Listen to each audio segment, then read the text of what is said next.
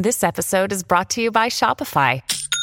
Forget the frustration of picking commerce platforms when you switch your business to Shopify, the global commerce platform that supercharges your selling wherever you sell. With Shopify, you'll harness the same intuitive features, trusted apps, and powerful analytics used by the world's leading brands. Sign up today for your $1 per month trial period at shopify.com slash tech, all lowercase. That's shopify.com slash tech. Fox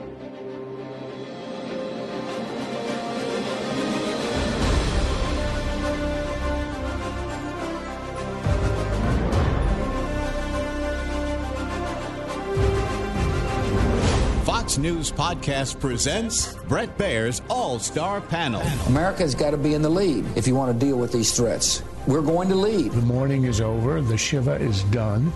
And if you're a conservative, you should be optimistic. You know, my main priority right now is making sure that it delivers for the American people. We have to make our country great again, and I will do that. I think the president gets criticized by people all the time for the stuff he says, by people who ignore what he does. Now, Fox's chief political anchor, Bret Baier.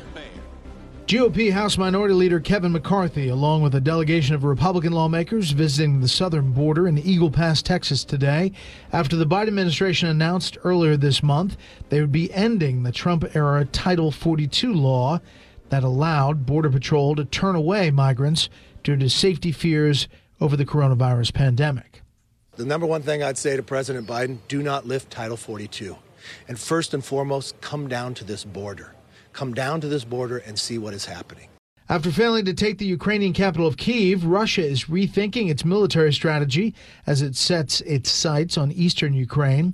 That as U.S. Secretary of State Antony Blinken and Secretary of Defense Lloyd Austin met with Ukrainian President Volodymyr Zelensky in Kiev, where they pledged more U.S. support for the war. We don't know how the rest of this war will unfold, but we do know that a sovereign, independent Ukraine will be around a lot longer than Vladimir Putin's on the scene.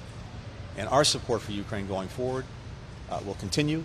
It will continue until we see final success. For this and more, we bring in our panel Fox News congressional correspondent Chad Pergram, Fox News political analyst Juan Williams, and former speechwriter in George W. Bush and AEI resident fellow Mark Thiessen. Uh, hi, guys. Mark, what about this border trip? It comes obviously at a time when uh, the minority leader is under pressure over uh, some taped comments about uh, what he thought right after the January 6th riot about for the former president to uh, resign when he was president at that time. But he's making a point to make immigration a key issue. The Democrats would love to talk about uh, his uh, his over overheard phone call rather than the border. Um, th- there's a huge revolt happening on the Democratic side over Title 42, and the reason is is that Title 42 has really masked the damage that was been done by Biden border policies because Biden got rid of all of Trump's border policies except for Title 42. He got rid of the Remain in Mexico policy. He got rid of the safe third country agreements with the Central American countries. He's basically stopped deportations. Deportations have gone to the lowest point uh, in history uh, of, of the Immigration Naturalization Service. And so what all that's left that's holding back the flood is Title 42, which is a health measure. It's not supposed to be a border control measure. And so if if you lift, I think there were last year uh, there were like two million border encounters. 61% of them were turned back because of Title 42, and they've already on pace for another another two million this year. So if you get rid of Title 42, there's going to be a flood not just of of illegal migrants, but also an increased flood of illegal drugs coming over this border. And people who already think the border is a disaster are going to see what a real disaster looks like. So the Democrats, the vulnerable Democrats, don't want him to lift this uh, this policy. Is there a sense, Juan, of uh, impending doom uh, with this with this move?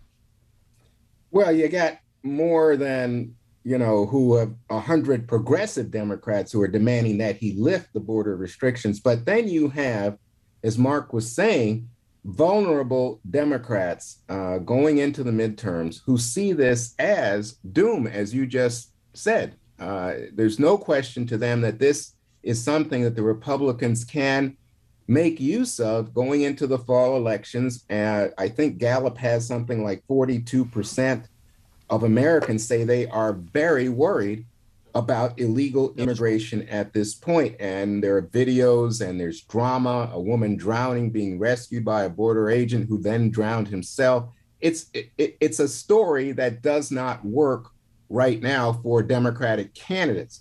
And you know, it, it's very intriguing that the Republicans know this. Jim Jordan put out a memo uh, last week that was uh, obtained by newspapers in which he said, you know, we're going to ride this horse hard and we're going to even make the immigrants into sex offenders. And we've got Alejandro Mayorkas, the Secretary of Homeland Security, set to testify this week, I believe Thursday.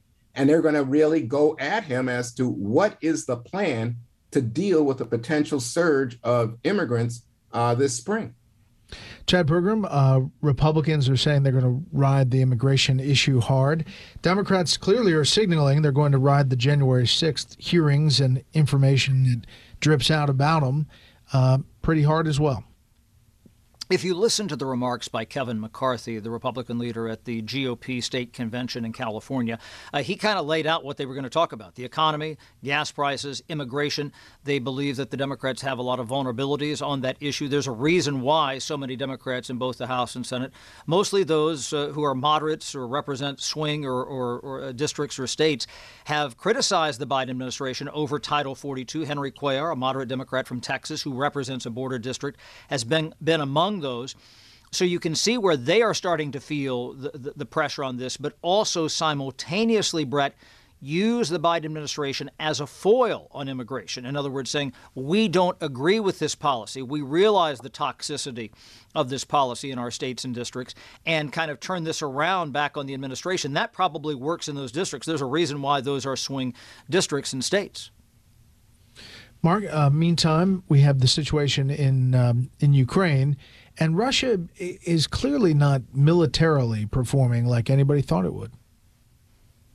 They haven't been, um, and it's a fascinating dynamic right now because there's a this is a very high stakes moment for for Ukraine, but also for Joe Biden uh, because the Ukraine when when this whole war started about two months ago, all of us were waking up every morning, and the first thing I don't know about you, but the first thing I did every morning was check the news to see if Kiev was still standing. And Americans were inve- we, we we were invested emotionally in President Zelensky. We're inspired by the Ukrainian fight, and, but no one expected them to to to prevail. The Biden administration actually offered him a flight, and he said, "I need ammo, not not a, not a lift." And against all odds, they held on and won the Battle of Kiev.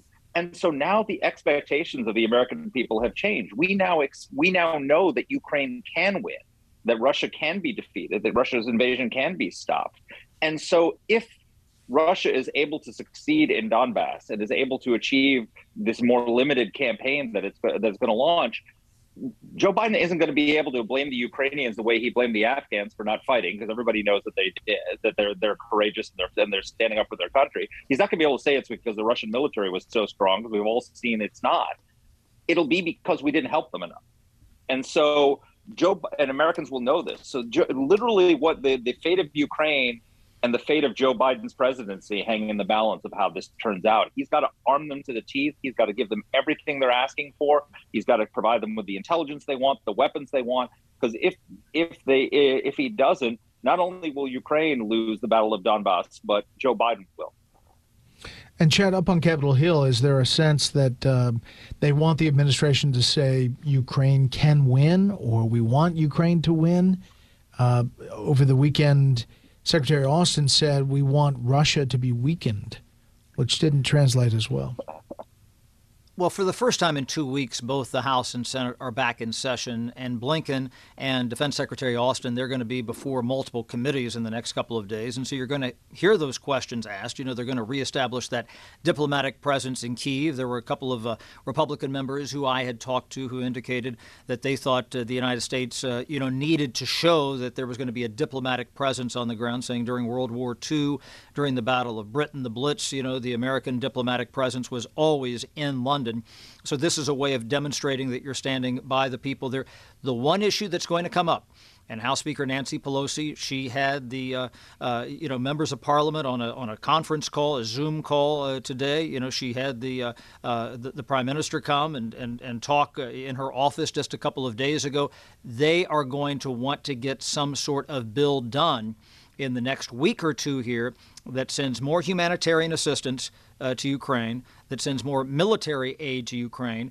And again, you know, you're starting to hear from people like Democratic Senator Chris Coons of Delaware saying maybe, you know, we should, you know, think about what would the role be of United States forces. You know, we said, okay, we're not going to be on Ukrainian soil, but Chris Coons kind of cracked the door open on that a little bit. And remember, he kind of has a direct line to the president of the United States. You know, that's that's Joe Biden's mm-hmm. old old Senate seat there with one senator in between um, saying, you know, we need to make sure that Russia knows they're not going to win in Ukraine, and they better not have any eyes on Poland, on the Baltics, or any place else.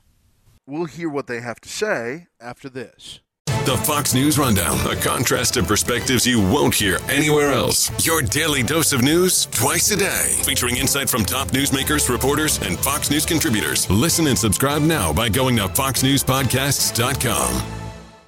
Juan, finally, uh, there are some cultural stories that are really big, sweeping. Uh, Elon Musk buying Twitter, uh, that deal coming together today. I've had this uh, tweet from Congressman Lance Gooden of Texas. He said, Elon Musk is buying Twitter. CNN Plus is shutting down. Disney is being reined in. It's a bad time to be woke. What do you think of that? well, I, I don't know. I guess it's all politicized in this era we live in. But I think there's something larger with Twitter. I think that you have a lot of people on all sides of the political aisle who use Twitter. Uh, you know, it's kind of like the watering hole, especially for journalists, uh, just to be frank. And mm-hmm. I think, uh, you know, what Musk represents here is a desire for less control of what he has called the public square. So there's a large debate going on.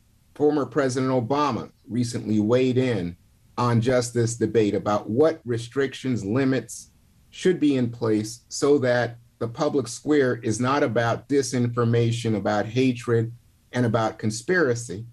Um, and, you know, is it the case that you want to take away federal protections uh, from these platforms so that they can be sued for their content that they allow to be distributed. A lot of people, a lot of people on the left are worried that Musk really wants to allow former President Trump back on Twitter. Trump is now saying, "Well, I'm not interested in getting back on Twitter." He started his own platform. It's not going so well. We don't know. It is a big question mark in terms of current information sharing because Twitter is it's not that it's so large in scope, but it's so influential. The people on Twitter are people who deliver the news on other much larger platforms. They're, they're the politicians, the journalists, the jurists. It is a true powerhouse. And we'll, this is an ongoing story of our time to see what Elon Musk does with it. Yeah, Mark, last word. Just I mean, this whole social media phenomenon people they need to decide are they publishers or are they a public square?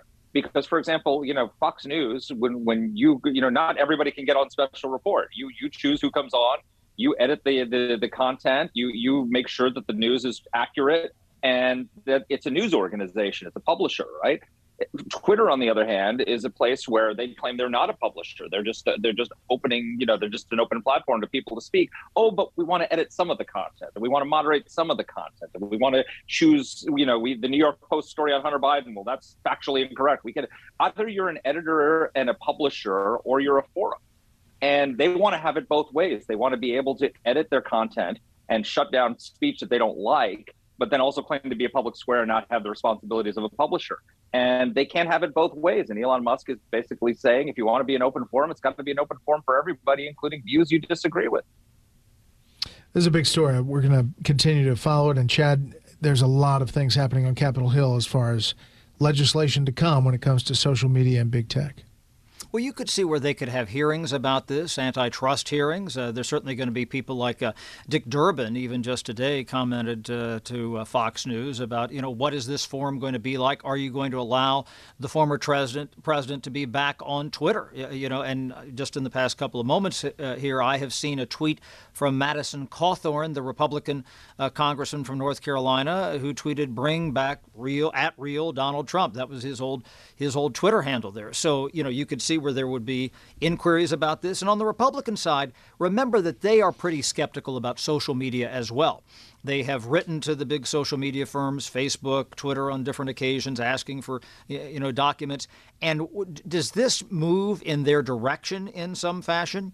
Uh, do they see this as, as you know tearing down the problems that the right saw with social media? That is unclear. I mean, the proof of the pudding will be in the eating, and see what's actually on on Twitter. Uh, uh, an Elon Musk run Twitter, but you can bet that there's going to be hearings about this because you know again they have to establish as we say, what they are and, uh, mm-hmm. and, and who gets to say things on those platforms and what is appropriate to be said on those platforms. That is going to be a major issue. It is a major First Amendment issue here, Bret. Right. It's a huge story. I'm hearing that there are bipartisan efforts to um, come up with a regulatory commission that is set up to uh, make sure that they follow certain standards and you have to get a license. I mean, there's all kinds of things well, treated like Bret, a co op you know, almost. Very- this is very similar to what happened with the radio industry back in the 1930s. You know, there was a piece of legislation passed by Congress in the 20s, which kind of was the Wild West. And then you actually had the radio industry, television did not exist yet, and came to Congress, came to the federal government and said, please regulate us, because you had people you know, using the same frequencies and stepping on each other's signals and everything else. And out of that was born the Federal Communications Commission. They, you know, sorted out the spectrum, who got what channels and what frequencies and, and everything else, and also regulated to a degree what you could say. Yeah. We're going to follow this closely. It's a big story. All right, panel, thank you. On April 25th, 1980, President Jimmy Carter addressed the American public to break the news of the failed military operation named Operation Eagle Claw to rescue the 52 American embassy workers held in the capital city of Tehran. The mission experienced many obstacles and failures, resulting in the deaths of eight U.S. military members, and ultimately no hostages were rescued. The crisis took a toll on President Carter's popularity. Obviously, he would go on to lose his reelection campaign later that fall to Ronald Reagan, who won 489 electoral votes.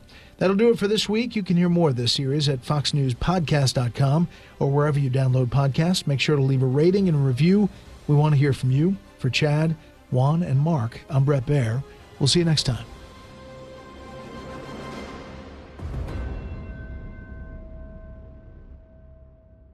Kudlow on Fox Business is now on the go for podcast fans. Get key interviews with the biggest business newsmakers of the day. The Kudlow podcast will be available on the go after the show every weekday at foxbusinesspodcasts.com or wherever you download your favorite podcasts.